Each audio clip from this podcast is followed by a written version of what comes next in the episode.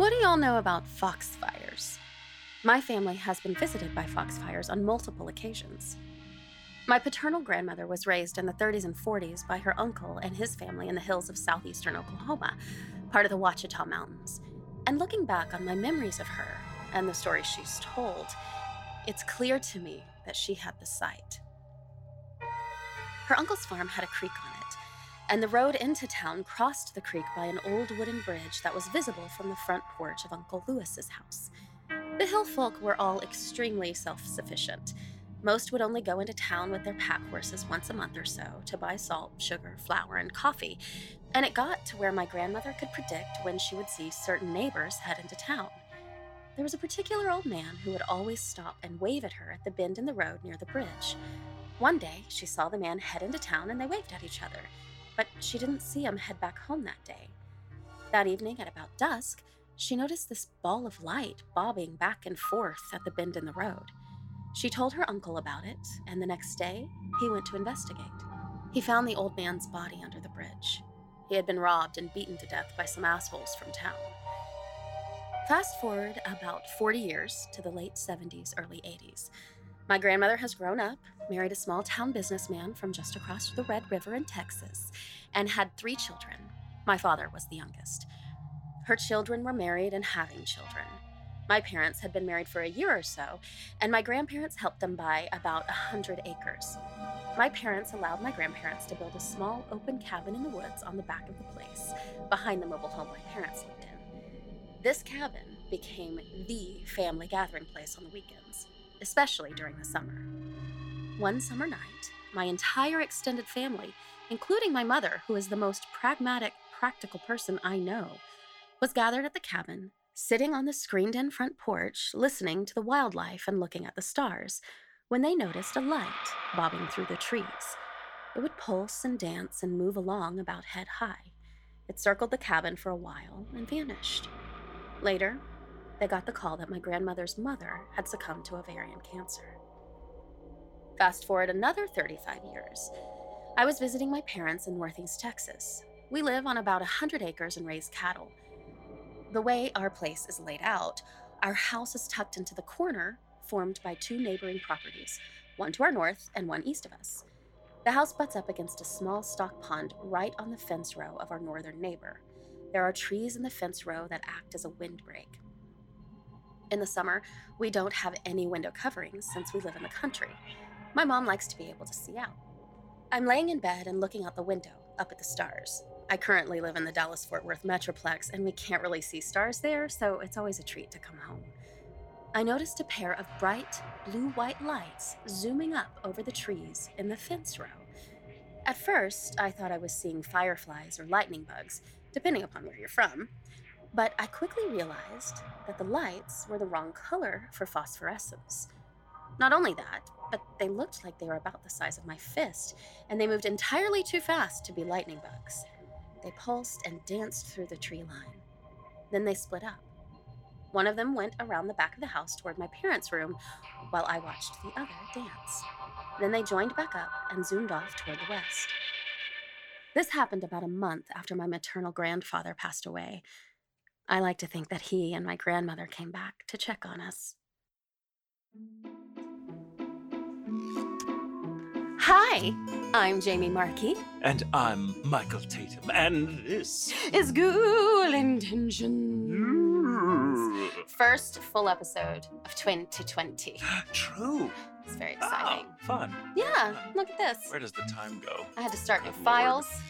2020 files. 2020 files. It's exciting. It's very How exciting. long will it take you to stop writing 2019 uh, on forms when you had to fill out, like whatever, like when you write a check, who writes checks anymore? But Right. You know, like whenever you have to write the date down, say what, like on a timesheet right. Or to, you know, deposits. or deposits, like how long generally does it take you to catch up? I with the know. year you're That was my 2019 um, uh, resolution was to never write 2018 again. Uh, like instead of 2019 was to like get it from the first, and so I focused on it and I did it right. Oh, so that So I'm gonna try it again. a habit. 2020. I, that's good. 2020 is easy to remember. Oddly, It I mean, is. it's just like It was a great television show starring 20 Barbara it's, Walters. It's also good eyesight to have. It is. It's Uh, efficient. I used to have the best that. you can have. Yeah. And uh, so the, it's like it's it's it's already its own little thing. It's its own little construct. So That's no, right. 2020, That's right. but it will take me forever to accept it. I think I I still write 2015 sometimes, but that's more Right. out of wishful thinking than anything else. Go back. only I could go back. If only. Um, I want to go way back.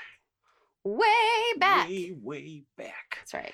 Uh, oh, we should say that today's Oh. episode title. Oh wait, first, thank Oh. you, Paige, for Oh, writing the submission. That was awesome. We Well, so loved it. I love and very um, the the Fox fires. It's topical. very topical to what we're discussing today. So thank you for sending that in. Your And timing was today, impeccable. Um, yeah, impeccable timing. What is it about people named Paige? I don't know. Oh, they're just they're just the best. I love them. I. Um, every page I've ever known has been amazing. That's why we've we ever have a daughter. I'm going to name her. We are going to name her Paige. oh, that's Mm, nice. mm, mm. It was my grandmother's name.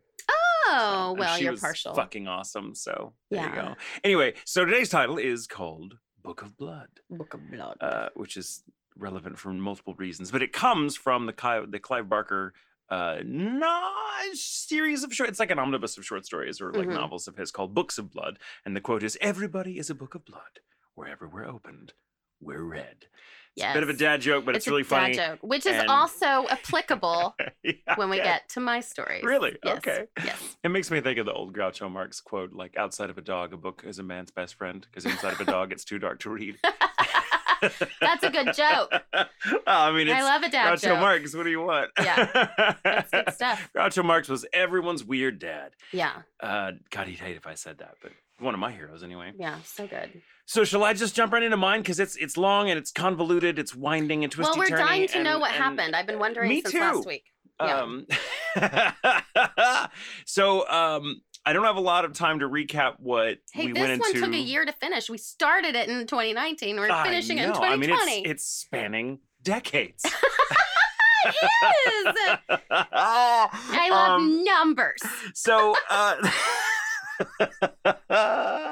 this is truly one of the weirdest stories, and it's still ongoing, as we'll see. So The return um, of the Kentucky the the, the, the return of the Goblins. Kentucky Goblins just sounds like a really shitty football team. Mhm. Um, maybe or maybe a great football team. I don't know. But uh, my chief sources are Planet Weird, Mysterious Universe, Wikipedia, two books: The Secret Cipher of the UFOnauts and The Secret Rituals of the Men in Black by Alan H. Greenfield, another book called Alien Legacy by Geraldine Sutton Stith, and the documentary series, most importantly, Hellier, Kentucky, which is so far in- Hellier. Hellier, Kentucky, which so far is in two seasons. Mm. Um, it can be. I'm not That's- sure. The documentary is called There's a, Hellier? there's yeah, the documentary is called Oh. Hellier, Kentucky, and it's by it is by this Greg Kirkman fellow whose story this is. Did you tell Jack that? Uh, no. Oh, well, we should tell him. Oh, well, He so hey Jack. where he Well, there's a him. documentary not far taking place right now, possibly not far from where you grew up. yeah, that's I mean like super fucking close. I mean, Real yeah. close. There's He's- there's a lot of interesting uh, cross relations in I in this story. Uh, and so- little not so green men and Jack. little not so green men That's that not true at all. and Jack. I, I wouldn't be surprised if like we hypnotize Jack one day and he remembers. Oh yeah, But I will say little green men. weird Not so coincidences is when I was looking and researching my topic. Mhm. The uh, I was looking up other kind of cryptid stuff, which we'll get into. But the first thing that came up was a description of your fucking goblins, Mhm. and I was like, Michael, this is not a ya. nude. This is not a nude of a famous man. This is just a story Oh, about goblins. man, We'll accept it anyway. It's true. Um, It's not the yeah, I same. have no nudes. There are no nudes this round. Sorry, I didn't. I didn't. This chance did not afford me to to find any nudes of my own uh, while researching the story. Oh. So I think next time, my next topic. Um, I don't know what it's going to be yet. I seldom know Right. until the following week, but Follow the nudes. I'm going to follow the nudes. Just what a friend of ours calls his uh, his ramen noodles when he's making noodles. He's like, "Hey, you want my nudes?" And You I'm like. "It's a loaded question." Follow the nudes. Follow the nudes. All right. Anyway, so then again, for those of you that want to skip this part because you haven't listened to the last episode, I highly recommend you listen to the last episode uh, in order to kind of catch up because I'm not going to have a lot of time to recap. There's because there's a lot more story. Right. And and for those of you that haven't yet heard that episode, uh, or, or have heard that episode but haven't gone back to listen to the original 20 episode 35, 25, whatever the, the, the story you tell, which Yeah. is about the original, uh, our original hot take on the Hopkinsville uh, Kentucky Goblin incident, that you should probably listen to that too. It's we, there's a lot of callbacks to it, of course. Right. But so just getting right into it.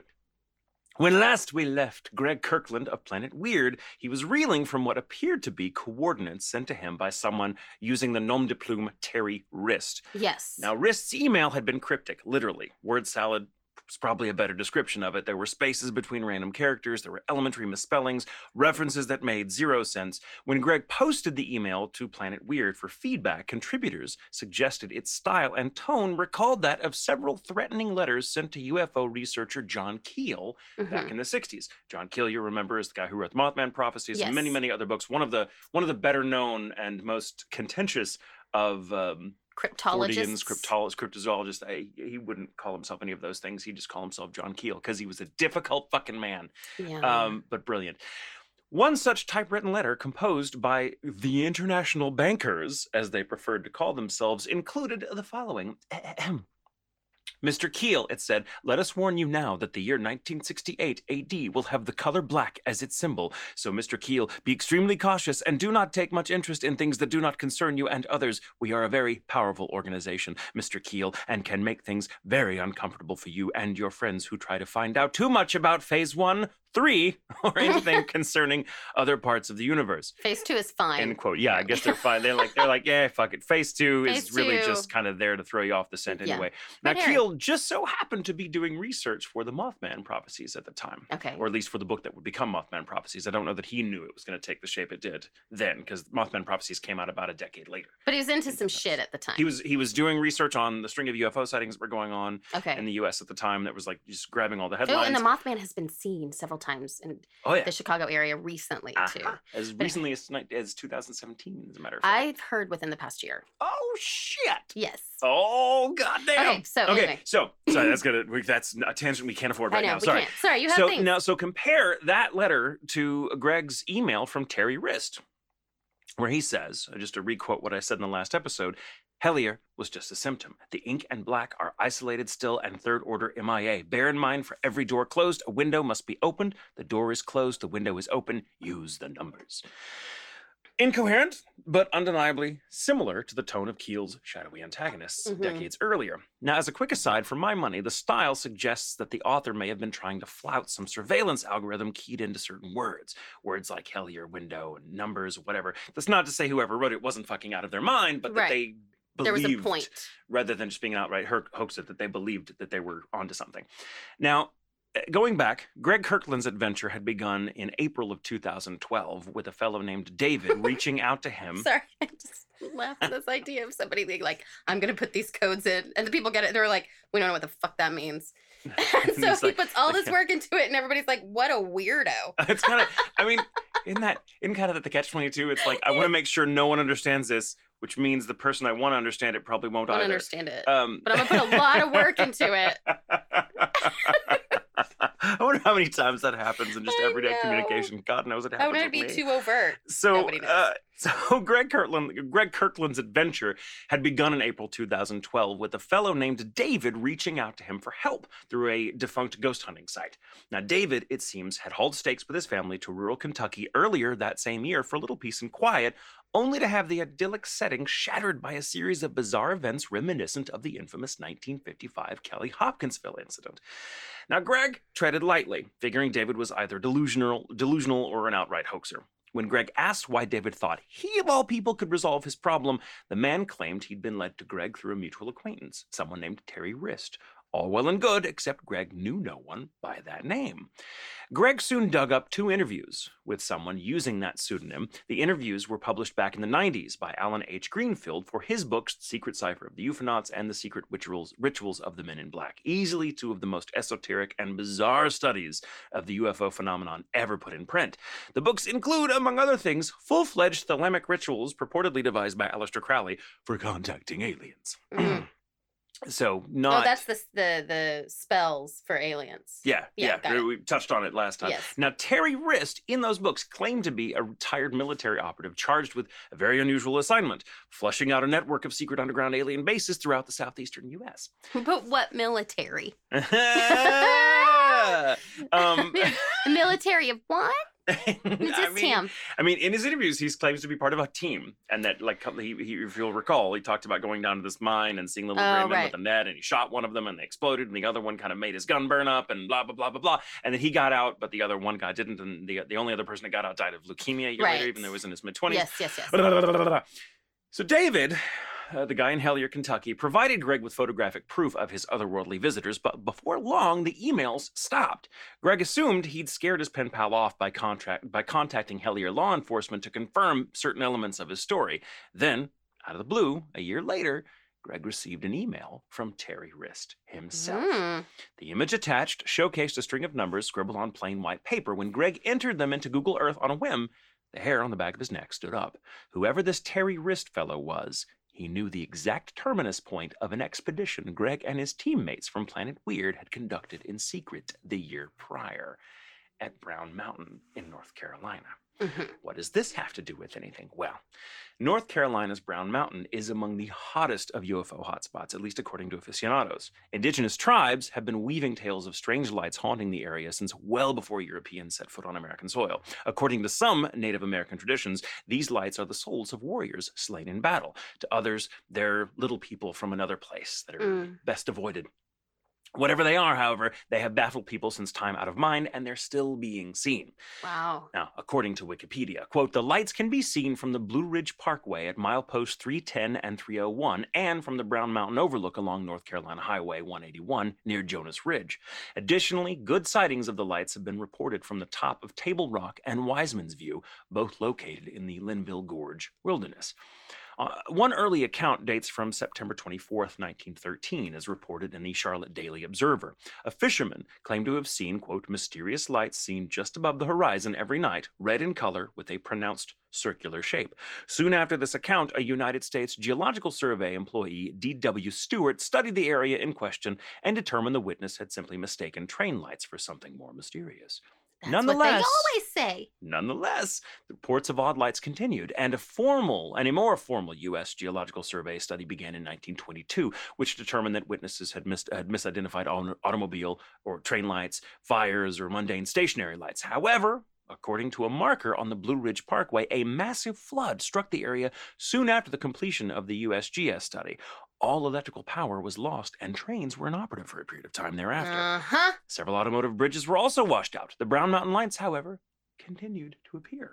I bet they did. It's On just any- Paige's family visiting other family. Right? From back east. On any given night, Greg writes, you can hike up to Wiseman's View and find uh, diverse groups of people waiting for the UFOs to appear. Some of them recounting the time the lights hovered just above them, or the strange government men who would sometimes appear and question them about their experiences. comes the empire. oh, we're not. Yeah, we'll get there. Um, according to a 2016 article written by Micah Hanks for Mysterious Universe, UFO fever gripped the popular imagination throughout the 50s and 60s. Accounts of the Brown Mountain Lights made their way into newspapers all over the country. Some people claim not only to have seen the lights, but to have interacted with them. One such witness claimed he had proof that the lights were alien in origin. Entrepreneur Ralph Lull, spelled L A E L, operated a rock museum and gift shop off Highway 181 near, near Morganton, North Carolina. His story was bizarre indeed, writes Hanks. Lel claimed that he'd been kidnapped by beautiful aliens, female aliens, who led him to an underground cavern beneath the region. There, they explained that the lights were a byproduct essentially of their extraterrestrial power sources. Lil published an account of his rather whimsical alien abduction tale in a pamphlet available at his outer space rock shop. Oh, a rock stop. With if that weren't pamphlets. enough, if that weren't enough, and here's it gets even crazier. Lael, uh, Lael, Lael, Lael, whatever the fuck his name is, claimed to possess a full-fledged alien mummy, which he kept on display in the I've back room of, of, this guy. his shop. Yes. Sometime in the late 1970s, researcher Timothy Green Beckley visited the area and managed to take one of the only known photos of the quote unquote alien. Hanks is understandably skeptical of the tale and The goes on and goes on to make a strong connection between Lael's supposed alien mummy and a little remembered folk artist named Homer M. Tate.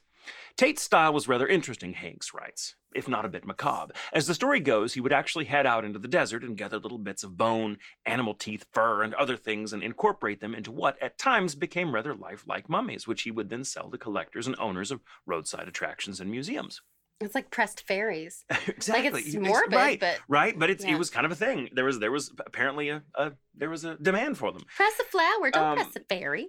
Some of Tate's mummies were based on Egyptian themes, while others were vaguely Tarzan-esque, clad in loincloths, much as Ralph's alien mummy appears to wear in the photo taken by Beckley. Still others were described as little men from Mars, which seemed to further borrow from the Edgar Rice Burroughs motif that Tate incorporated into his fantasy folk art. Now, Hanks believes Lel's story borrowed heavily from old Appalachian folklore, particularly the little people of Cherokee legend. His outrageous claims fed pop culture's appetite for secret underground alien bases, and he made a buck or two off of it, as anyone would. It just so happens, for our story, however, that Micah Hanks, a UFO researcher and North Carolina native, um, and the one that wrote the article about Lel I just Mhm. read, is also a good friend of Greg Kirkland, the hero of our story. Ah. Now, when Greg Kirkland and his team trekked to North Carolina to film a documentary about Brown Mountain in, uh, in early 2012, the secret one. Mhm. Okay. they enlisted Micah's help. This was some this was some time after David from Hellier, Kentucky seemed to fall off the face of the earth, and 7 Mhm. months before the cryptic emails from Terry Wriste. Right. Not only was Hanks nice enough to offer his expertise on the subject, Greg writes, he shared a secret with us. He knew where the entrance to this fabled alien cave base was supposed to be located, and he'd take us there, cameras in tow. In October of 2012, we set off for Brown Mountain. Micah was clearly not entirely on board with the alien cave base theory, and truth be told, neither were we. But in the interest of a fun adventure, we met Micah at the base of the mountain and set off in search of the hidden cave. I like their spirit. Right? Right. I mean, I would fucking do this. Adventure. When I asked Micah how he'd heard of the secret entrance, he smiled big, leaned in, and half whispered so everyone in the van could hear, a psychic predicted it. ah. As he hiked into as we hiked into the forest, Micah laid out the vision that predicted natural pillars pointing to the sky on the side of Brown Mountain, well off the beaten path. Below these stone pillars, the psychic said, sits the entrance to a cave. To the casual explorer, the cave looks like any other, but deep inside, it would hold a secret passage that would lead deep into the mountain, and if followed, eventually open up into a facility that housed extraterrestrial technology. Now, the expedition's absurdity was not lost on any of them, nor was the danger. In fact, one of the team members nearly tumbled off a cliff to their death trying to scramble up a trail.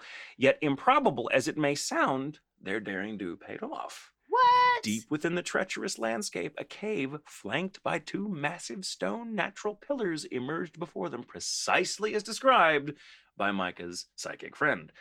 Quote, we followed the faint trail into the cave opening, but were abruptly met with an obstacle. A massive, smooth stone slab was blocking our path.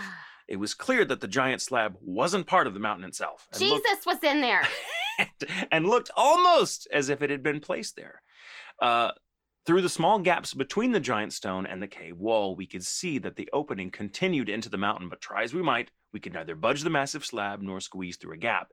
If this was the secret entrance to an alien cave base, we couldn't find the lever, and trust me, he says, we looked. We spent the rest of the night at Wiseman's View, watching the brown mountain lights rise up from the mountain and dance through the trees. I think they should have waited for three days.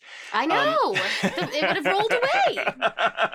now, when Greg discovered that Terry Wriste's GPS coordinates pointed to the exact spot on Brown Mountain where he and the team found the cave seven months prior, he was dumbfounded. No one else should have known. Was Terry the psychic? The location had been kept a secret among the team members to preserve the documentary's integrity because they didn't, frankly, know Right. what they were going to get. Yeah. And so, and uh, they didn't really do anything with it. Terry Wriste never wrote Greg again. Mm. Shaken and convinced Terry's insertion into the proceedings must point to some connection with the Hellier, Kentucky incident described by David, Greg tracked down Alan H. Greenfield, the only other man he was aware of to have ever spoken to Terry, excepting David himself. He laid out the bullet points of the case in an email to Greenfield and hoped for the best. Greenfield responded. Terry was a friend of mine for many years, he wrote. I haven't heard from him since the mid 1990s. Terry was a pseudonym he came up with, which he no longer uses. Regarding the cave angle, Greenfield advised caution. Such locations are for real experts, and there are safer ways to make contact. The best approach is one of detachment, he writes. One should cultivate not being afraid. Fear intensifies their power, indifference disempowers them.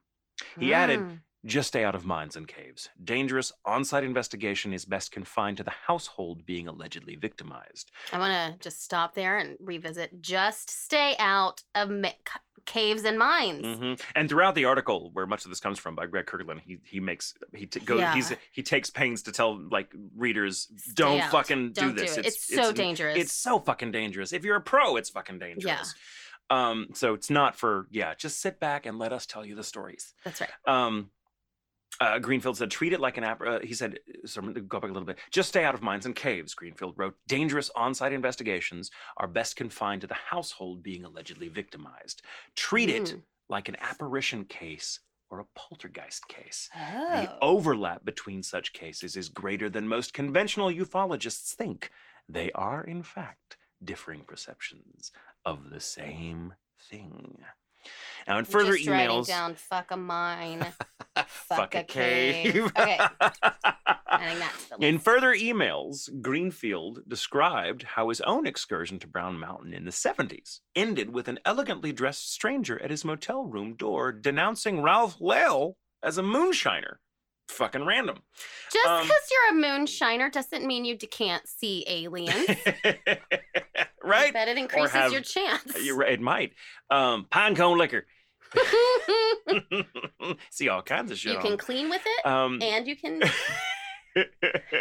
so what's all this? So what's all this have to do with the Kelly Hopkinsville incident of 1955? Well, Greg spent the better part of three years piecing together a broader picture that might illuminate the mystery of the Kentucky Goblins. A watershed moment came when friend and colleague Jeff Waldridge gave him a copy of Alien Legacy, a, uh, a book by Geraldine Sutton Stith.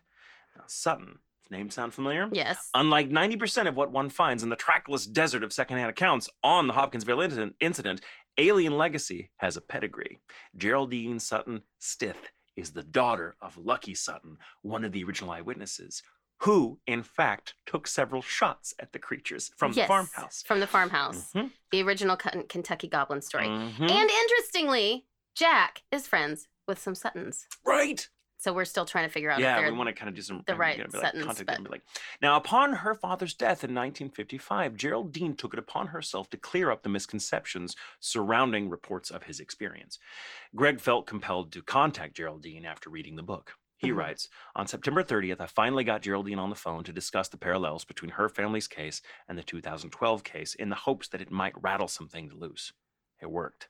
Hmm? While we both thought the similarities between the cases were certainly chilling, it was the odd differences between the encounters that struck us as particularly intriguing.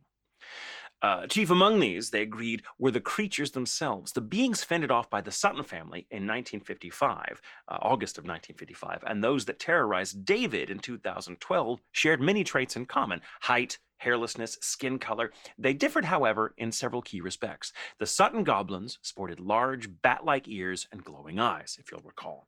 David saw no ears to speak of on the creatures plaguing his family and noted that their eyes were black and oily. One family Ew. member, right? One family member having seen a UFO seemingly crash land in a neighboring gorge prior to the goblin onslaught that led the Suttons to believe. Uh, uh, sorry, let me back up. Right. Um, Take that a little bit slower.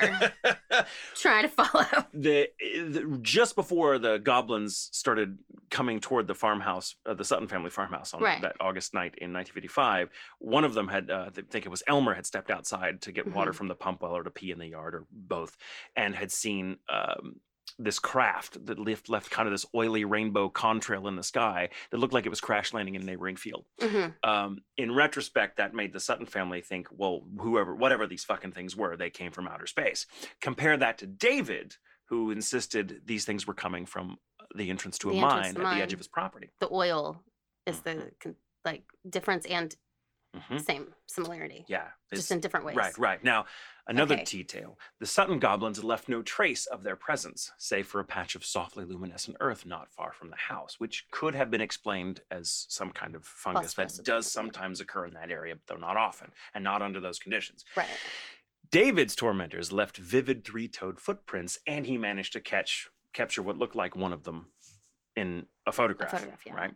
Now, in their conversation, Geraldine told Greg that a strange man showed up at her door one afternoon out of the blue and shared with her what he maintained had been his father's deathbed confession. According to him, the night that Sutton home came under attack, he, this is the man's father, had been part of a team from nearby Fort Campbell sent to retrieve the wreckage of a UFO that had landed not far away. The debris was recovered and hauled in secret to Wright Patterson Air Force Base. Now, parsing out the distinctions, Greg asked Geraldine to humor her. What if, he said, the creature's ears weren't actually ears at all? What if they were part of some kind of helmet? In fact, what if the creatures were in some kind of suit?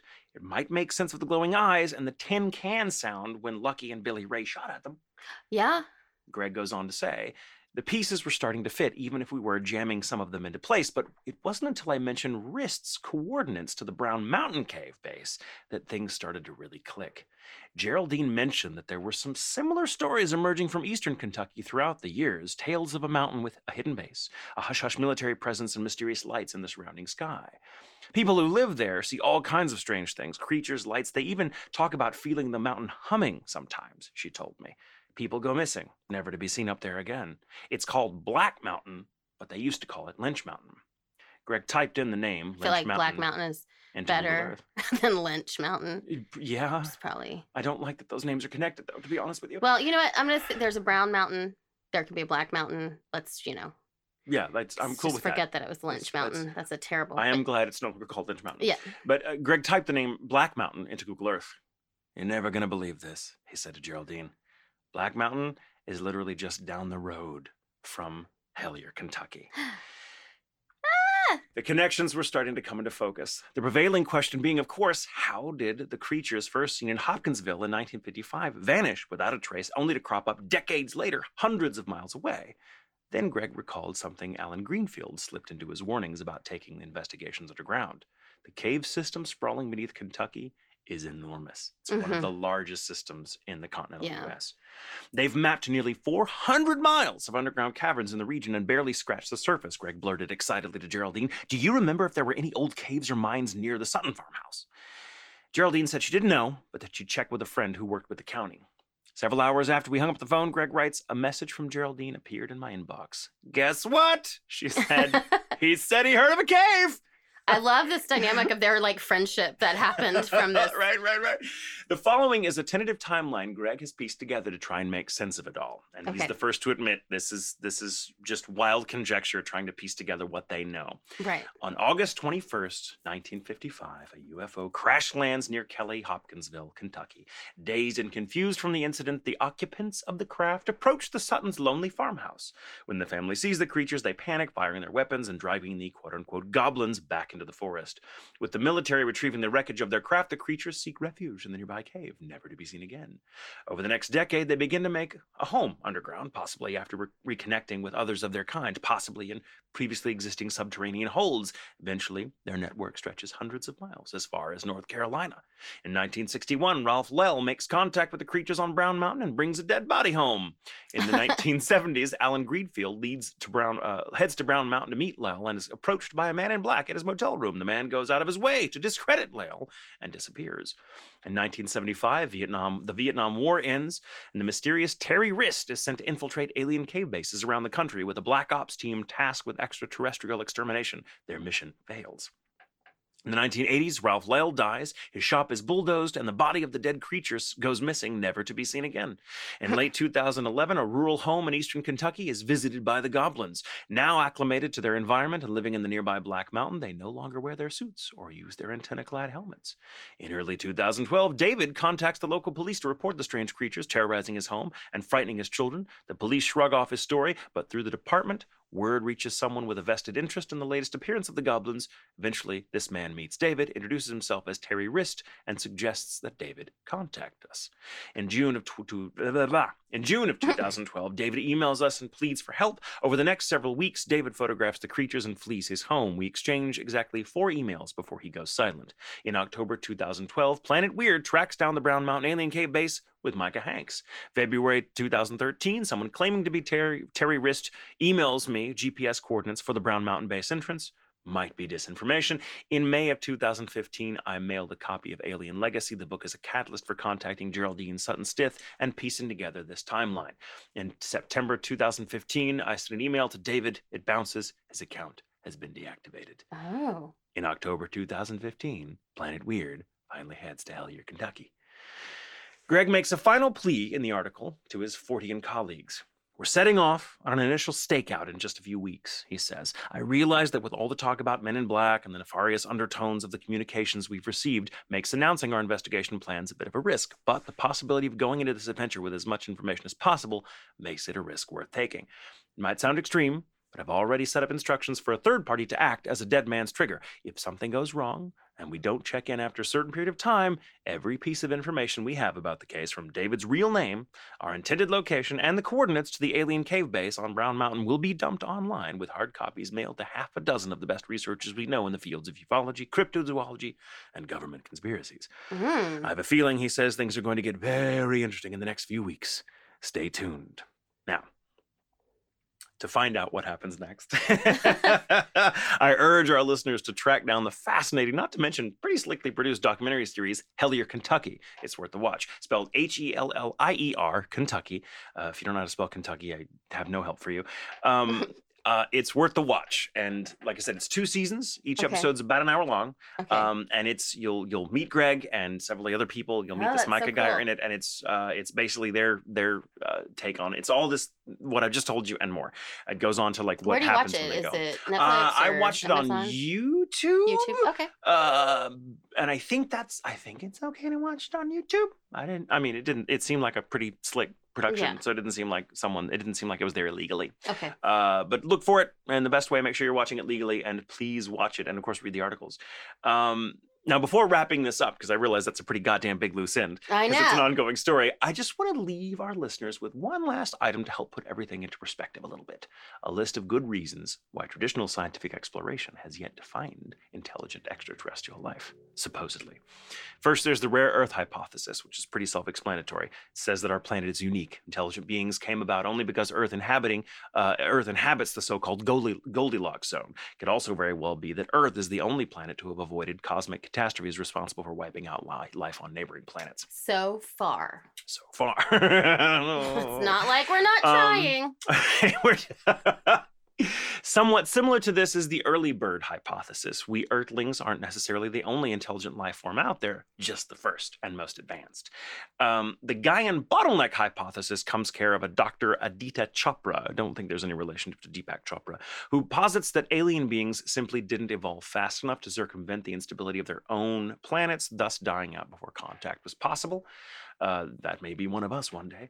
Um, Mhm. Maybe our issue one day. The Great Silence hypothesis holds that advanced beings belonging to uh, what are referred to as Type 3 civilizations on the Kar- Kardashev scale, which is, I won't go into detail about that, but it basically, uh, Type 3 civilization, according to that uh, scale, means that they are advanced enough to harness all the available energy in their galaxy and Mm. use it. Now, um, so according to this hypothesis, um, creatures that advanced simply do not stoop to speak with simple earthbound carbon based non entities like us. Right. We're just too insignificant.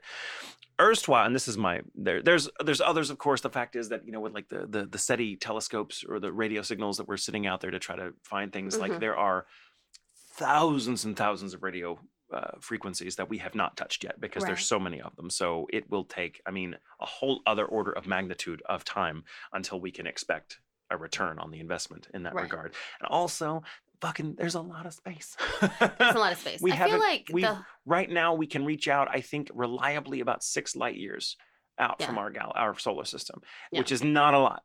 Um, so that's a that's an that's a theory barrier. on the like the ones that are so good they're too good to talk to us is there's always one asshole though that's like I'm gonna speak with the ants. well, who do, well, I you mean, who do you? I mean, how do we know that the, the little goblins weren't like renegades? Right. And you know, they don't treat Earth like Australia.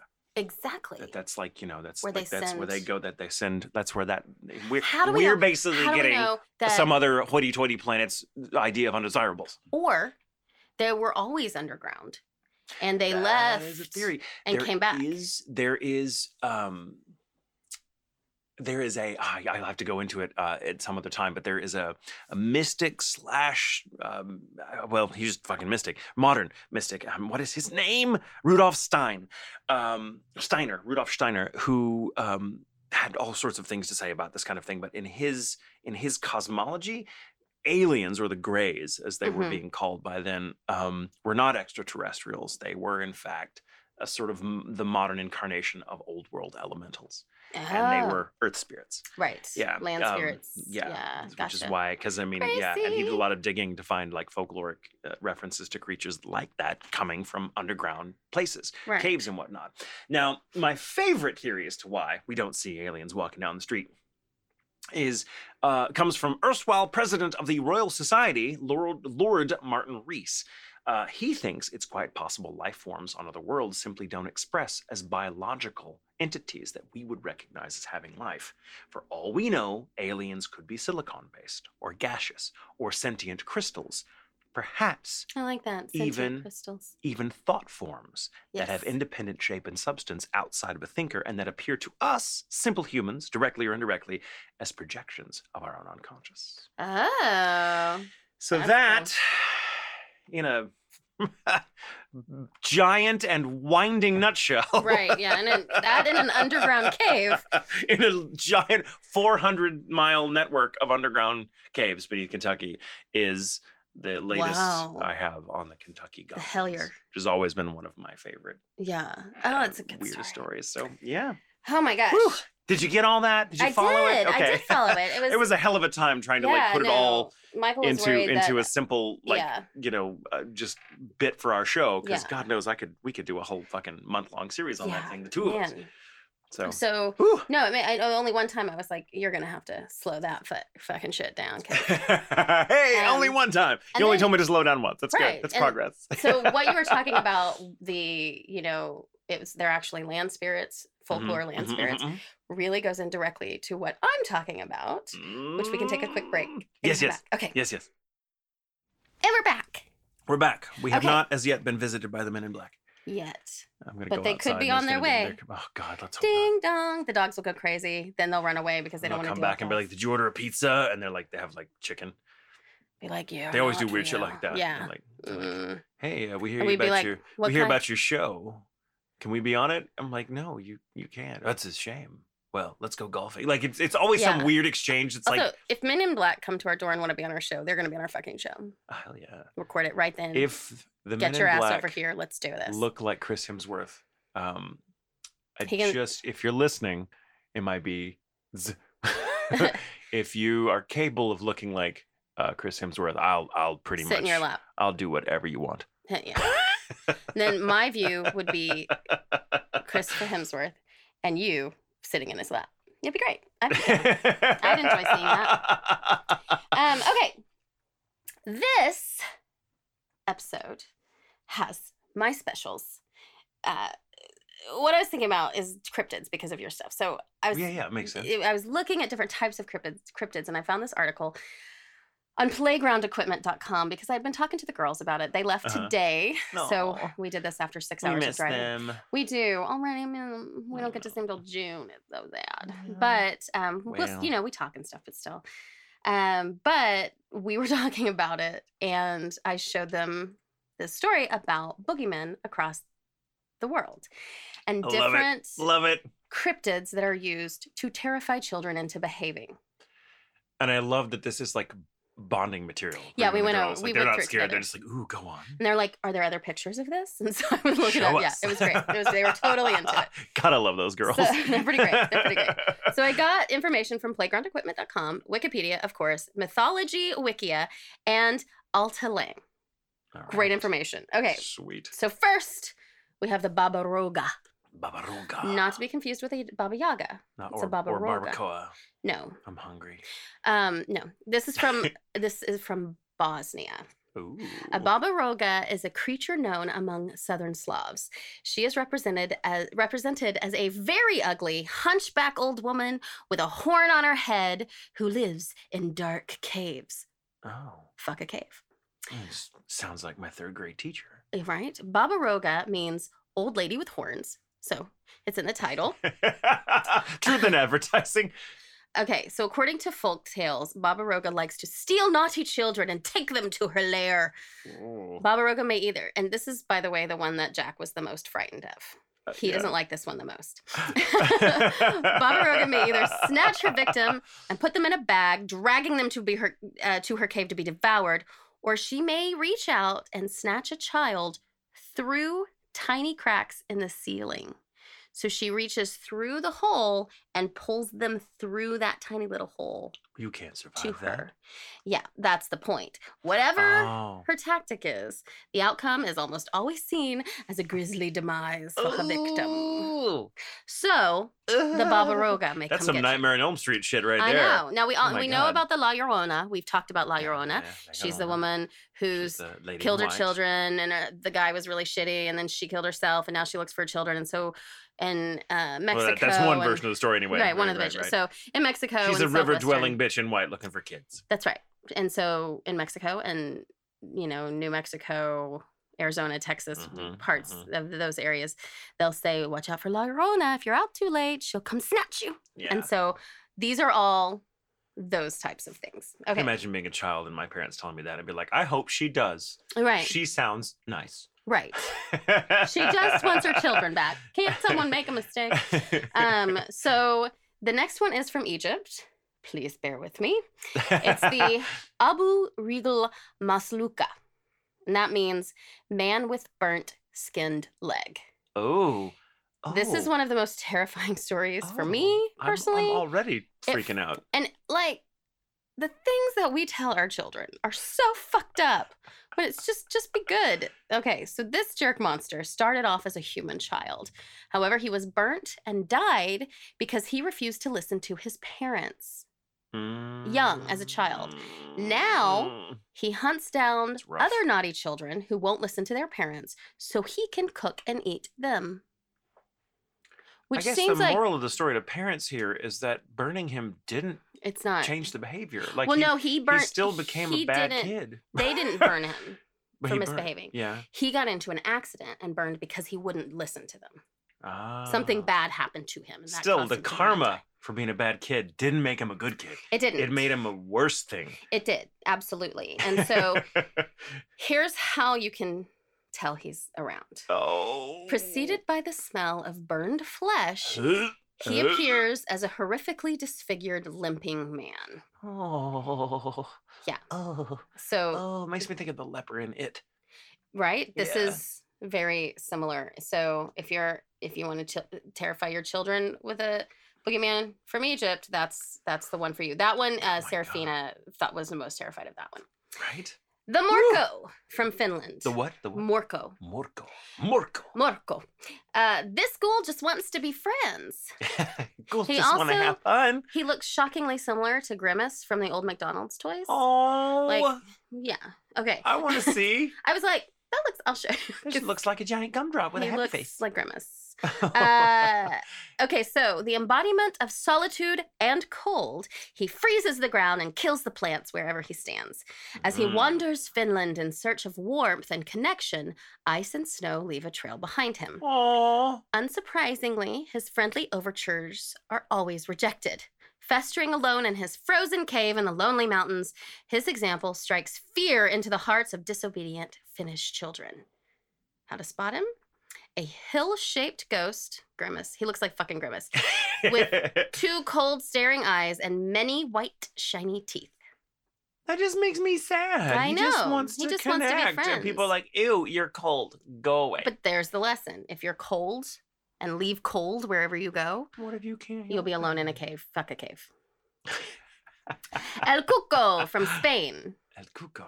Originally a Portuguese dragon legend, the Cuca, or Cuco, depending, was brought to Brazil in colonial times as well as Spain uh, in the form of a terrifying lullaby. She is an ugly old woman who takes the form of a crocodile and steals disobedient children. She only sleeps once every seven years, allowing her to maintain near constant vigilance on the sleep patterns of all children, God. which is very, very convenient for parents, if you ask me.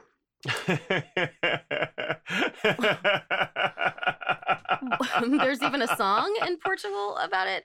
Uh, what's more soothing? Uh, What's a more soothing melody to fall asleep to than "Sleep, little one, the Cuca's going to get you"? oh my God. How to spot? The sounds Cuca. like, but that's the thing. It like kind of sounds like like a smart, like a smart ass kid, like Right. i.e. me, would have been like, well, that bench ain't got to sleep, but once every seven years, the fuck, I got to go to bed. Right, that's and true. two, like, if I'm awake, I can maintain my vigil against her. If I'm asleep, I'm fucking sitting duck. Mo- Right. Mom, Dad, you are delivering me over to the enemy. You don't even know. Right. It's Yeah. just like that's that's what that's the conversation. We'll get to parents delivering someone to the enemy Yeah. later. Oh no. Um, so- just saying, parents don't always think these stories out. Yeah, because I mean the kids, you know, kids aren't um, developed enough to know, yeah. like to see no. through the tricks. And just go, okay, I'll go to sleep, and then like you get older, you're like, wait, Wait a, a fucking minute. That's bullshit. You're actually putting me in a worse situation. Right. I mean, my mom. my mom always told me, if this thing's me. real, you're fucking handing me right to it. Yeah, my mom told me it was the alley rats. The alley rats. Yeah, Those so- are a thing. But I thought she was saying alley cats, and I Those never are also a knew why I should be afraid because I didn't know what an alley rat was. But I've heard of alley cats, the cats that live in the alley, right? right, right, right. right. Um, didn't really know much about rats when I was a kid. Uh, but I thought, but I always thought she was saying alley cats, and so I thought I, I, I feel like that would be great for the alley cats to come and get me because I love cats. But I guess I'll go to bed That's crazy. because I was supposed to be scared of it. I don't know, it was really It's weird. like, but anyway, know, okay. I feel like parents like should just warn them about real things. just fucking wait. Just real things. um, Because now I think the boogeyman, the fucking crazy ass boogeyman people come up with is vaccinations. Like Right. kids don't get a vaccination. Like, no, you fucking Oh, don't get me started. Sorry. Yep, no, it's all right. Okay, so back to the Cuca. She looks like a crocodile, but either way, maybe just avoid putting small children around any untrustworthy wet reptiles. well, oh, they're reptiles. They're Which all is- That's untrustworthy. what I'm gonna say. that would be all reptiles. fucking reptiles. Yeah. Did you know this is fucked up? Snake mean, lovers, don't you fucking write us. I don't care. Did you know this is true? This is absolutely true. Like snakes are such a deep-seated fear in most creatures that aren't reptiles. I don't just mean mammals. I mean fowl, mammals, you name it. That's Mm-hmm. Kitty not a cats, for reptile. Yeah. Snakes are such an inborn fear that chickens, for example, are fucking hardwired genetically to respond like in such like okay you can watch videos of this people just like force a chicken with their beak down to the ground and if you Mm-hmm. draw a line from their beak to somewhere out in front of them they will not fucking move until that line is erased it is like they are Oh. mesmerized by it because they are apparently biologists believe that they are and behaviorists believe that they are programmed to play dead when they when something like a snake is around Oh wow. so you can completely hypnotize a fucking chicken with by a line. By holding it down and just drawing a fucking line in front of it. Right. It's fucked up. First, Look it up. It's crazy. It's absolutely real. catch the chicken. That's the hard part. Yeah. But if you want to keep it, Um, that's what you do. So all that is to say, like that's how that's how that's how long reptiles have been the enemy for us. Yeah. Because they are, they fucking are. They don't share Right. anything And in I'm common sure with us. your snakes and your lizards and your dragons, your Komodo dragon, whatever. I'm sure you love them and they're all wonderful. Don't send us your letters. I don't care. Okay. They're fascinating creatures, They but are. they're not they're not you can't read them emotionally. They don't have emotion. Gosh, the one was a nature show where there's all the the little dragons running and then the snakes are getting them. Ah! Ah! Ah! Okay, so- they just they give me the they give me the willies. Uh, Callista would like me to point out that if you take out the I in crocodile, the Cuca is a crocodile. Just wanted to say that. that kid's gonna be all right. She's gonna be fine. She's never. She's not gonna be snatched by any crazy Right. old hag, No, reptile not. woman. She's not. She's not about that shit. Okay, the Babas. the babas. B A U B A S. It's from Lithuania. Mm. An evil spirit who is already inside your home. Well, goddamn. I know the Lithuanian. the call is coming from inside the house. Yeah, this Lithuanian equivalent of the boogeyman lives under carpets, in closets, and in dark corners where he can hear everything children say and watch every mistake they make. What does he look like? He has long, skinny arms, wrinkled fingers, and burning red eyes. What does he do? He harasses misbehaving children by pulling at their hair. Well, that's a little I know. He's terrifying. looking. anticlimactic. I mean, he very much like an elongated version of the girl from the ring. Terrifying. Right? Ew. Terrifying. Wet, Ew. gross hair, blah, blah, blah. Sounds like maybe he should mind his own like, fucking business. I'm just saying, like, Yeah, But he just these are not does- good eggs. No, These all he not does is good just eggs. pull your pull your hair a little bit. So like just put out a Get, brush. get the fuck out of my house. Put out a brush, put out some hair clips, and let's see what he does. Maybe he just needs a job, and maybe that job is to be our braid your stylist. hair. Right. if you misbehave, You're gonna get a braid. the gonna get a French bow braid. Give, well, the bow bow will give you an ombre. I need me. I need a baba. Okay. Next we have the Baba Yaga officially, which is from Oh, Russia. This is one that got me as a kid. Yeah, it's perhaps Russia's most famous folk character. This witch lives deep in the woods in a hut that is always turning around on its huge chicken legs, surrounded by a fence made Yeah. of human bones. That hut missed leg day. That's right. It is it's true. These calves are so terrifying for something with such weak calves. I mean, you think of being able to hold up a house and have better quads, but Right, you know what are you gonna do? Negative. It is to be noted that the Baba Yaga never goes looking for victims unprovoked. They must knock on her door first. Why would anyone do such a thing? Because Baba Yaga is a powerful ally, and if you Mhm. complete the tasks she sets you, she always keeps her promises. Not to mention, she has three servants the day, the sun, and the night, who are riders on enormous horses, white, red, and black. She is a figure of ambiguous intent, sometimes a maternal representative of justice, other times an evil villain with a huge appetite for cooking people in her enormous oven. She is the witch She's complicated. And Hansel and Gretel. She is. Hansel? She is. Uh, she is. I, but she's older. Uh, She's the older. Hansel and Gretel story, I think, predates the Baba Yaga legend by quite a few centuries, if I'm not mistaken. Right. And then, like, the, the brothers Grimm were like, "Chicken feet? That makes no sense. Just make it a gingerbread hut." right, yeah. Like, that which makes is- sense. They want to eat the house. Let's give wish I could have been in that board meeting. Yeah. Like, How look, spot. chicken feet aren't gonna just. They're, it's not gonna read to our audience here Yeah, in. Germany. Let's just make it. Uh, let's make it fucking. Let's make the house out of candy. Come on. Yeah. Come on. Um, I think that Warner Brothers really captured her image well. Uh, she is a bony ancient hag with iron teeth and a nose so long it touches the ceiling when she sleeps. Catch her flying around through the sky in a giant mortal and pestle. Yeah. Because she's not like your Mortar average pestle? mortar, Mortar and and pestle. She's not a bitch that's gonna fly you around on slipped. a You were like boom. mortal and pestle. mortar and pestle. Yeah, She's just riding a mortal. mortal Beating them with a pestle. mortar and pestle, but not. It's weird. It looks like I always thought when I was a kid, I always thought it was a butter churn because that's kind of what it looks like. And, and like the older, like giant ones, but it's really weird. Uh, yeah, she's not gonna do a broom though. She's in a mortar and pestle. Uh, she's Yeah. she's just really she's into like, she's got work to do. crushing her own spices. Yeah. Like, it's- she's the hipster witch. Um, she's also known to travel around with death and eat the souls of her victims I mean, Yeah. You know, and his victims and deaths as well. right? You gotta, you know, you gotta do what you gotta do. Yes. Next is from Lancashire. Lancash- Lancashire. La. People made fun of me for pronouncing it the way that I was told to pronounce Lancashire. it. Lancashire. Lancashire. Lancashire. Lancashire. I think it's like almost like an eh sound. Lancashire. Lancashire. Lancashire cat. England. It's from England. oh, the Lancashire cat. The the the giant pumas. Pumas. No, that's not what it is. I oh, just okay. Added cat Oh. because I don't fucking know. what to say. no, I think you'll know oh, like the Cheshire cat. Nah, I get it. Sorry, sorry, sorry. Uh, I'm still stuck on Baba Yaga right now. It's all right. We're gonna move on to Jenny Greenteeth. Jenny, go. Oh, is she Yeah. related? She She's sounds like English she one. sounds like she might be related. Sh- This cruel hag is also known as Ginny, Jeannie, or Wicked Ginny, Ooh. depending upon which part of England you're swimming in.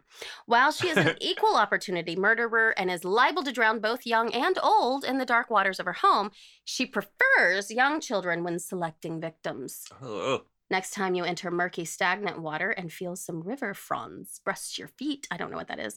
Um, it's most likely green tea. It's probably like plants. seaweed. It's like like river Plants. seaweed plants. Yeah, Plants below river fronds, river weeds. River fronds. brush your feet, it's most likely Green Teeth's hair ready to tangle you up and never let go. Parents use the story to scare children away from playing in deep water.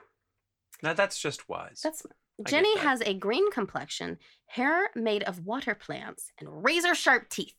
Ugh. Ha! Nah. Chomp you with. Ha! I think I'm going. That makes me think of uh, Baba Yaga in one incarnation that they said to have metal teeth. Delbert chew Ooh, bones. Delbert chew like yeah. Well, I mean, and flesh and that's- stuff. Read that one. That's the next one. Uh oh. Uh, um. Uh. Bon ami septeur. Bonhomme Septer from Quebec. Quebec. Whatever you fucking want to say. I've always said Quebec. Quebec. Quebec. Okay, so, so, it's, oh, so it's French Canadian. So it'd be uh, it'd be uh, um, bon ami septeur. yeah, it looks like Bonhomme Septeris. Yeah. Yeah, that's what it looks like. that's how it's pronounced here in the states. Right. If it's in Louisiana, I'm sure that's how. Bonhomme. Uh, the French Canadian boogeyman is a very punct- is very punctual. His name literally means the man of seven o'clock. Ooh. This is a common boogie. A man with a big coat and a big sack filled with children. This one enters the bedroom of a child who is supposed to be sleeping to check to see if they're still awake.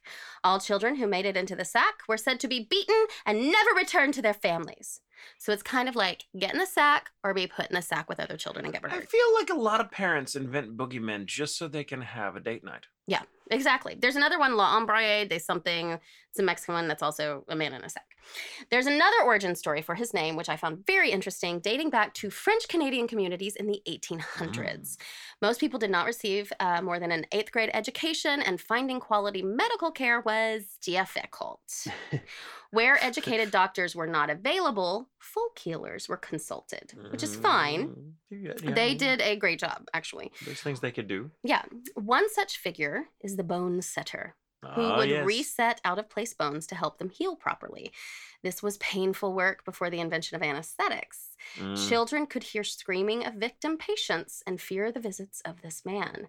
Parents used this to their sadistic advantage, threatening a visit from the bone setter if they did not sleep when they were supposed to. God. It is possible that the French translation of the word bone setter could have turned into the phrase Bon ami. bon ami sept. Septeur. Septel. Bon ami There's just so many letters in there. Okay, it sounds similar, but it has a different meaning in French. Ah, yeah, yeah, yeah, yeah. But they sound similar. Uh, and I'm like, but then what happens? Bone man setter. Right. But then what happens if the kid breaks his arm or leg? I'm or sure that's something? what it started at. There were probably probably sensible parents going, "Do you hear that screaming? That'll be you if you don't stop fucking around on that tree. You're Yeah, gonna fall down and break your fucking bone, and if you don't die, that guy's gonna have to come and fucking hurt you yeah. just to fix you." And so that became like, Did you hear that? Do you remember that guy screaming earlier? I'm gonna call the bone setter Yeah. to come fix you. and it became the thing. Yeah, it became like a thing of like, yeah, it became not just getting in that tree. It's like go to fucking if you don't sleep, Yeah, if you don't if you don't do what I say, yeah, Right. parent, man, parents got to do what they got to do. I mean, I don't approve, but I guess I understand. They're in kind of a situation of their own. yeah. So an old it's it's how to spot an old man with a huge coat and hat carrying a sack large enough to accommodate children who have stayed up past their bedtime.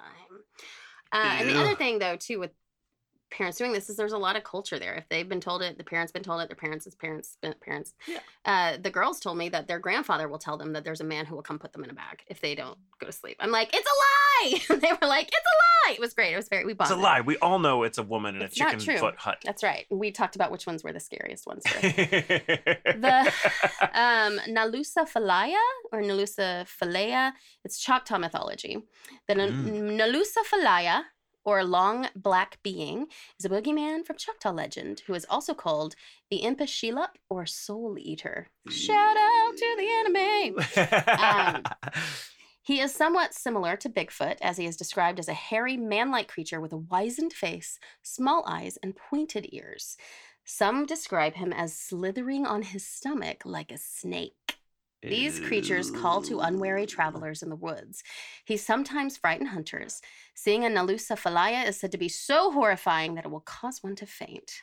While unconscious, the Nalusa falaya transfers some of his own evil into his victim, making the victim Oh. aggressive and malevolent. Oh, I kind of like that. That's cool, right? So That's a it's good- like if you get it, then you will be bad too. Like, yeah. Oh, you're gonna get a little. Oh, I like that. Yeah. I like possession motifs. Yeah.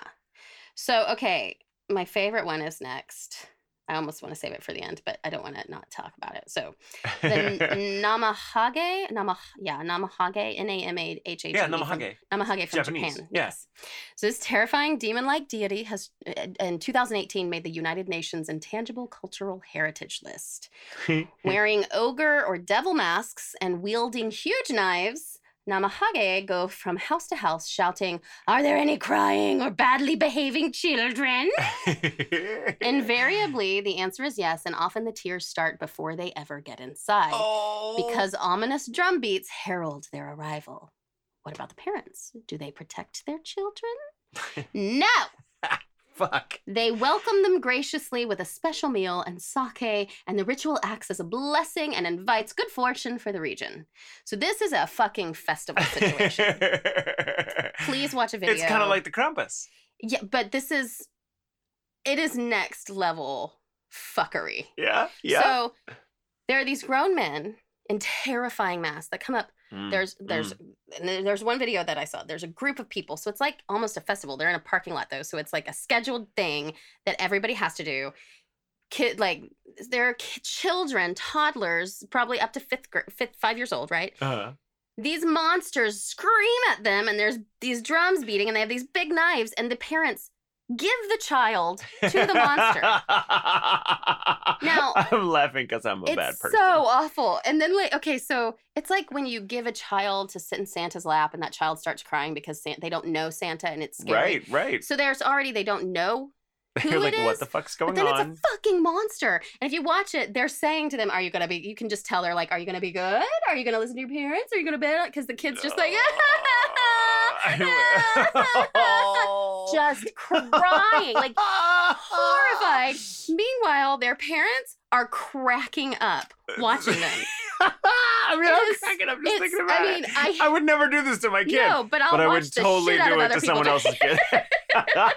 We this watched kind of those videos, and this is what Callista was is like, kind of what happens. "What is wrong with those parents?" this is what happens on on Krampusnacht. It's Yeah. a very similar concept where these these people, usually guys, it's like a whole troop of people Yeah. that will be like it's usually five or six. Uh, there's like two or three Krampuses of people that like they make these masks like it's a heritage craft where Mhm. like they make these wooden masks or sometimes it's from bone Yeah, it depends and they and it's like the artistry is profound and they're and they're hideous they're Yeah. grotesque as hell and really fucking cool and they will go house to house in some areas in Yes, in same thing. eastern europe and uh, there's this whole thing where like Saint Nicholas, whoever's playing Saint Nicholas, and it's like Santa Claus but dressed as the saint, like the Bishop of Myra. So it's like the the more kind of stuffy version of him. And he basically goes, and his job is to be there with the Krampuses or the Krampi in in tow, Mhm. and and they're in the house, they're in the kitchen, and the kids are sitting at the table, and the adults are kind of off in the corner going, "You you do what Saint Nicholas says," and Saint Nicholas quizzes them on like Bible verse Oh, jeez. and shit like that and ask them if they've been good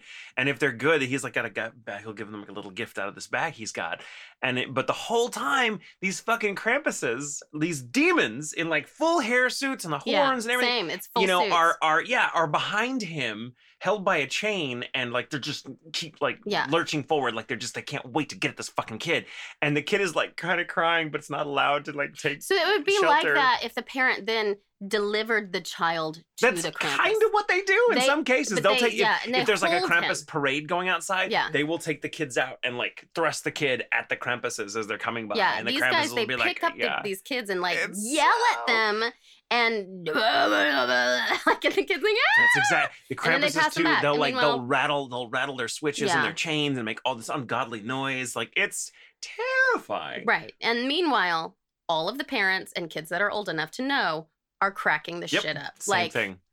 it was. I mean, it's in- it's interesting to see this cro- across different cultures. People That's right. just love scaring the guess- shit out of kids. I guess then if something, it's like you promised that you would behave. Do I need to call him again yeah. to talk to you? Yeah. You made a promise. Then maybe I guess it works, but I guess. but you learn man, about promises. maybe even if you're scared, don't make a promise you can't keep. Okay, so God. moving on. That was it was I'm not gonna lie. I don't want to raise my kid like that, but it sounds like I'm missing out on some fun. I know it doesn't it's terrible, but it did look like a lot of fun. I mean, Like much would it be Callista, to play a she thought it was so rude, and Serafina, who's the older one, uh, she thought it was hilarious. So that, that tells you a lot about those girls. Yeah, yeah. So, One's like um, rude. so rude. Uh, from the Caribbean, we have the Soucouyant. Ooh. In Dominica, Trinidad and Tobago, St. Lucian, and across the Carib- Car- Caribbean, I can say it, Caribbean, Carib. depending upon what you say, as well as parts of Louisiana and Haiti, this witch pulls off her skin. Oh! at night and flies through the sky as a fireball looking for victims. She can enter the home Mm. through any tiny crack or keyhole, and she will suck the victim's blood while they sleep. Not all victims die. Some are left with blue marks, while others become soucouyants in turn. To protect yourself, you must place bowls of rice around the house. The soucouyant has to count every grain of rice before she can enter. so To she has OCD. yeah. Yes, she's very, yeah. To destroy a soucouyant, salt must be poured over the mortar where she stores her skin. Uh, how to spot. While the original folk story described a reclusive old woman with a skin condition, over time this occupation has been less limited to the elderly. Today, any female can be accused of being a soucouyant. Accuse me, I'll accept it. Yeah. uh, Belize, the Tata Duende, li- the guardian angel of all animals and people of the forest. He is a kind creature by nature and often feeds and protects people hurt or lost there. That just sounds nice. I know. A friend to animals, he does punish those who kill more game than they need. So he's actually nice. I like this guy. I like Um, him. We could be friends. He's often sighted when it rains and during Lent. Most sightings also occur at night. A whistling sound signals he may approach, and because he is a trickster, which is how people can get scared of him, you should be really worried when the whistle sound is distant, because that means he's close by. Ah, love it. Mm. Uh, Leshy, Eastern Europe, Russia. In Slavic mythology, the Leshy is the forest spirit. They enjoy playing tricks on people, though when angered can be terrifying and murderous. Rarely sighted, their laughter and whistling re- resonates through the forest, where they are as tall as trees. As soon as they step outside of their native forest, they shrink to the height of a blade of grass. They have the ability to imitate the voices of a traveler's loved ones and will cry Mm. out to get their victims to wander deeper into thickets or caves.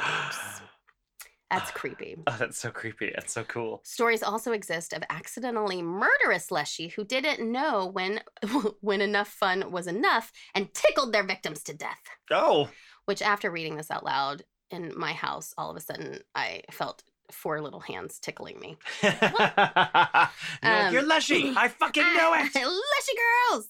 If you're ever lost in a Russian wood, sit Wood. don't go. Uh, sit under a tree and put oh th- i love this i forgot about this i love this if you're ever lost in a russian wood sit under a tree and put your clothes on backwards including your left shoe on your right foot the leshy will be deeply impressed and stop playing tricks on you That's all it takes. It's like- she'll be like, that person's about their fucking business i like it i that respect it i'm moving like, on he is 100% him. yeah Leave that's him right be. i respect that uh, the she looks like a man though with very pointy head and without eyebrows eyelashes or a right ear Hmm.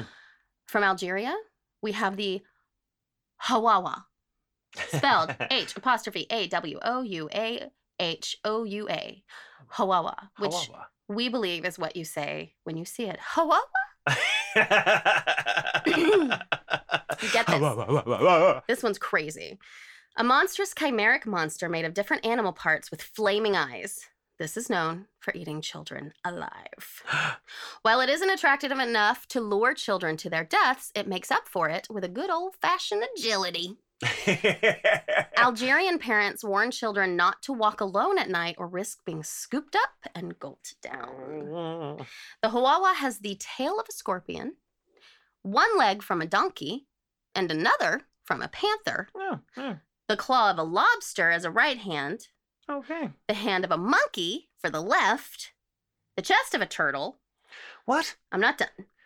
the horns of a mountain goat, the face of an ape, and the eyes a flaming spit. So just I mean, it eyes. sounds like a refrigerator drawing. It's very intense. This creature.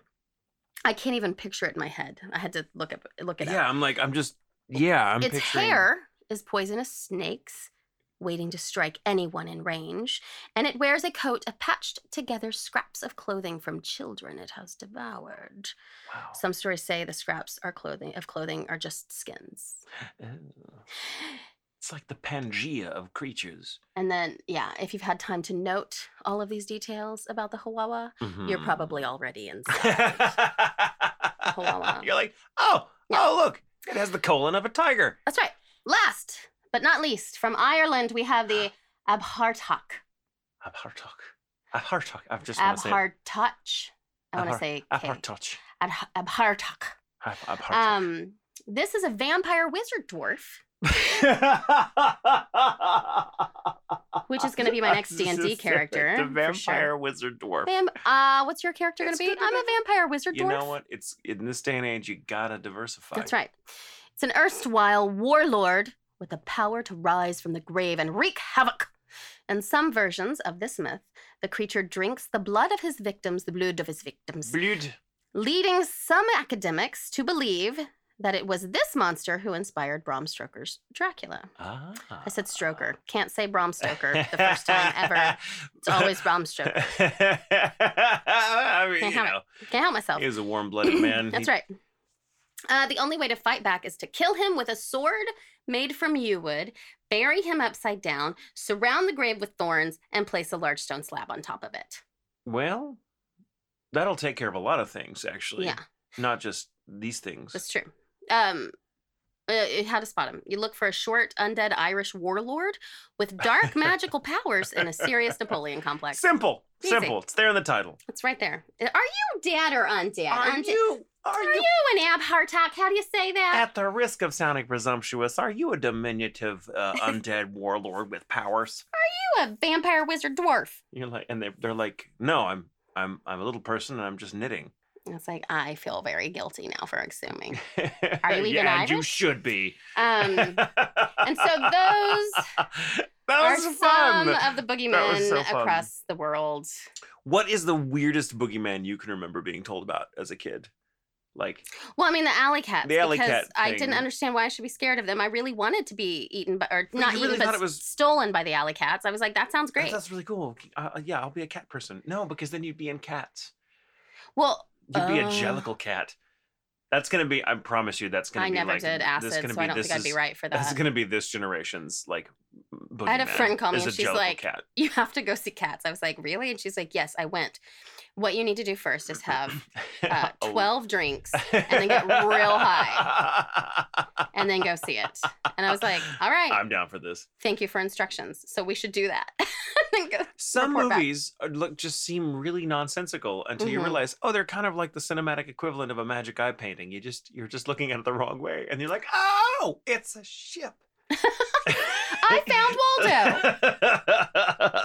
I, I don't know. I haven't God, seen it yet. I did Waldo see. in that movie. I did see. Um, really quickly, I just want to plug this movie because I went to go see Knives, Knives. Out. I want to see it so, bad. So fucking good. I will see it with you again. okay. Like, it okay, good. We should do that. So fucking good. I want to see it so, so good. I can't tell you a thing about it except that it was amazing and it's it's so well done. Every fucking thing about it works. Like there is not a there's not a loose end. There is not a performance that doesn't kick ass. It Mhm. it's just it's That's great. probably one of the best movies I've seen in 10 years. I want to see it so bad. Yeah, so fucking. I'll plug a, a video game that we played with the girls, and they loved it. Like it is a bring the family together type of video game. Ah. You can't not scream, so just keep that. And, and that's not just your children. That will be you as well. It is called Gang Beasts, and it's a like a fighting game. Gang beasts. Gang Beasts, and so everybody gets to choose what kind of wobbly gobbly figure they are, and then you get outfits for it, and then you wrestle each other, and you can kick, and you can hit them with your head, and you can punch, and you can grab grab hold. And the point is to punch somebody and get it and knock them out of a ring or off a cliff or whatever, Yeah. off a hot air balloon. The, and it's impossible. Like I you win it. by luck. There's skill there too, but it is like so it's just it's like simple, like just Yes. pure fun with no It's hard so fun. feelings No because hard like no one has any control over their win or lose. exactly like you can do better and whatever. But uh, the you know the girls would regularly kill us, and they thought it was hilarious. So especially Jack, especially being and able that's to you kill turn Jack. them I'm like, if you beat me at this game one more time, the fucking wizard dwarf vampire is gonna come Right. put you in his sack Get, and get ready hand you it. to Baba Yaga. Here's what happened when we were playing though is uh, uh my strategy is to stay out of it. You're a pacifist. I'm pa- I just stay out of it until there's only one or two left because what happens is you never you'll slip, you'll fall, you'll get knocked out and just fall off the edge. The bottom will fall out from underneath you. Like it's just the most random stuff.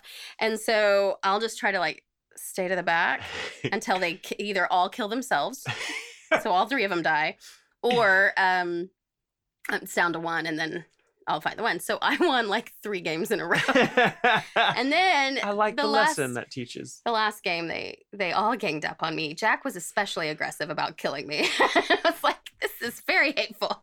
so like try staying out of this one. maybe that's why I like it. It's the only time I could beat Jack in a video game, but the girls felt the same way. It was, but it's so much fun. I That's highly great. recommend it. Oh, Uh, yes. I'm sure everybody already knows, but it's new to me. I've It never was heard really, it really fun. Really, really oh my fun. god, that sounds great. Yeah, and frus- it can be frustrating too. It's like I don't know how this works, but once you get over it, it's just like I got a punch, and I'm gonna check, Oh my god. all of that stuff. So one, oh my god, the one of the highlights was one Serafina constantly killed herself because she was jumping and being silly, and then she would just jump off a cliff, and it's like what. Are, what are you doing? And then Callista would dress as she's the six year old. She would dress up her character as an old grandma. Mhm. And then whenever she'd fight, she'd be like, Oh, you think you're gonna mess with grandma? You're not ready for grandma. It kills us. Oh, yeah, you think you're ready for grandma. Oh Grandma's gonna take you out. It was just like and then we'd all laugh and and she would So- win that because sounds she was fucking great. It was really fun. that sounds fucking we great. had the best time. We, Ah. we played that for like three or four hours yesterday. Yes. So before they left, they had a good send off. And um, Parfait. but we'll have it for when they come back. Yes. They loved it, and kids young can play, so you don't have to know. Like you, a lot of times, you, there's a challenge, especially if they're really young, because they can't read and they don't can't follow the directions. But you know, this one's pretty easy to catch on. Callista can read, so she, but she was great at it. At six, killing us all. But challenge accepted. I want to play it and get murdered. it's so fun. It's so fun and ridiculous. But Yeah. anyway, so Well, thank you for No, thank that. you. No, no, thank you. I insist. well, you're welcome. Thank you. I haven't decided what I'm going to do next week yet, but I want to do like I don't know. I haven't decided yet, but I'm, I'm kind of on this kind of on this weird, you know, creatures 40 and kick thing. I love a good ghost story, but Right. whenever I can find like both in the same story, Yeah. I'm all about it. Hmm. Yeah. Hmm. All right. Feels good to be- get, get back in the, the, the research thing. I I feel like know. we hadn't had a chance to really because Yeah. the holidays. Yeah, you I was so busy, so it was nice to get back in. But yeah, yeah.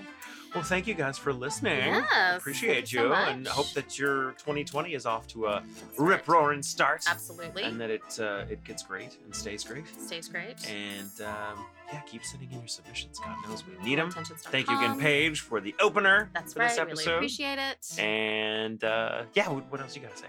um, Usually, I'm, do- I'm sorry. I just started to do No, the closing. I'm like. "Gee, that's what you I do. was And I was like- like, I'm just gonna do it this time. I It's like turning it. over a new leaf. that's I enjoy. You get to do it. New year, new me. Yay! no, that's I'm gonna stop doing that. Like. Oh, all right.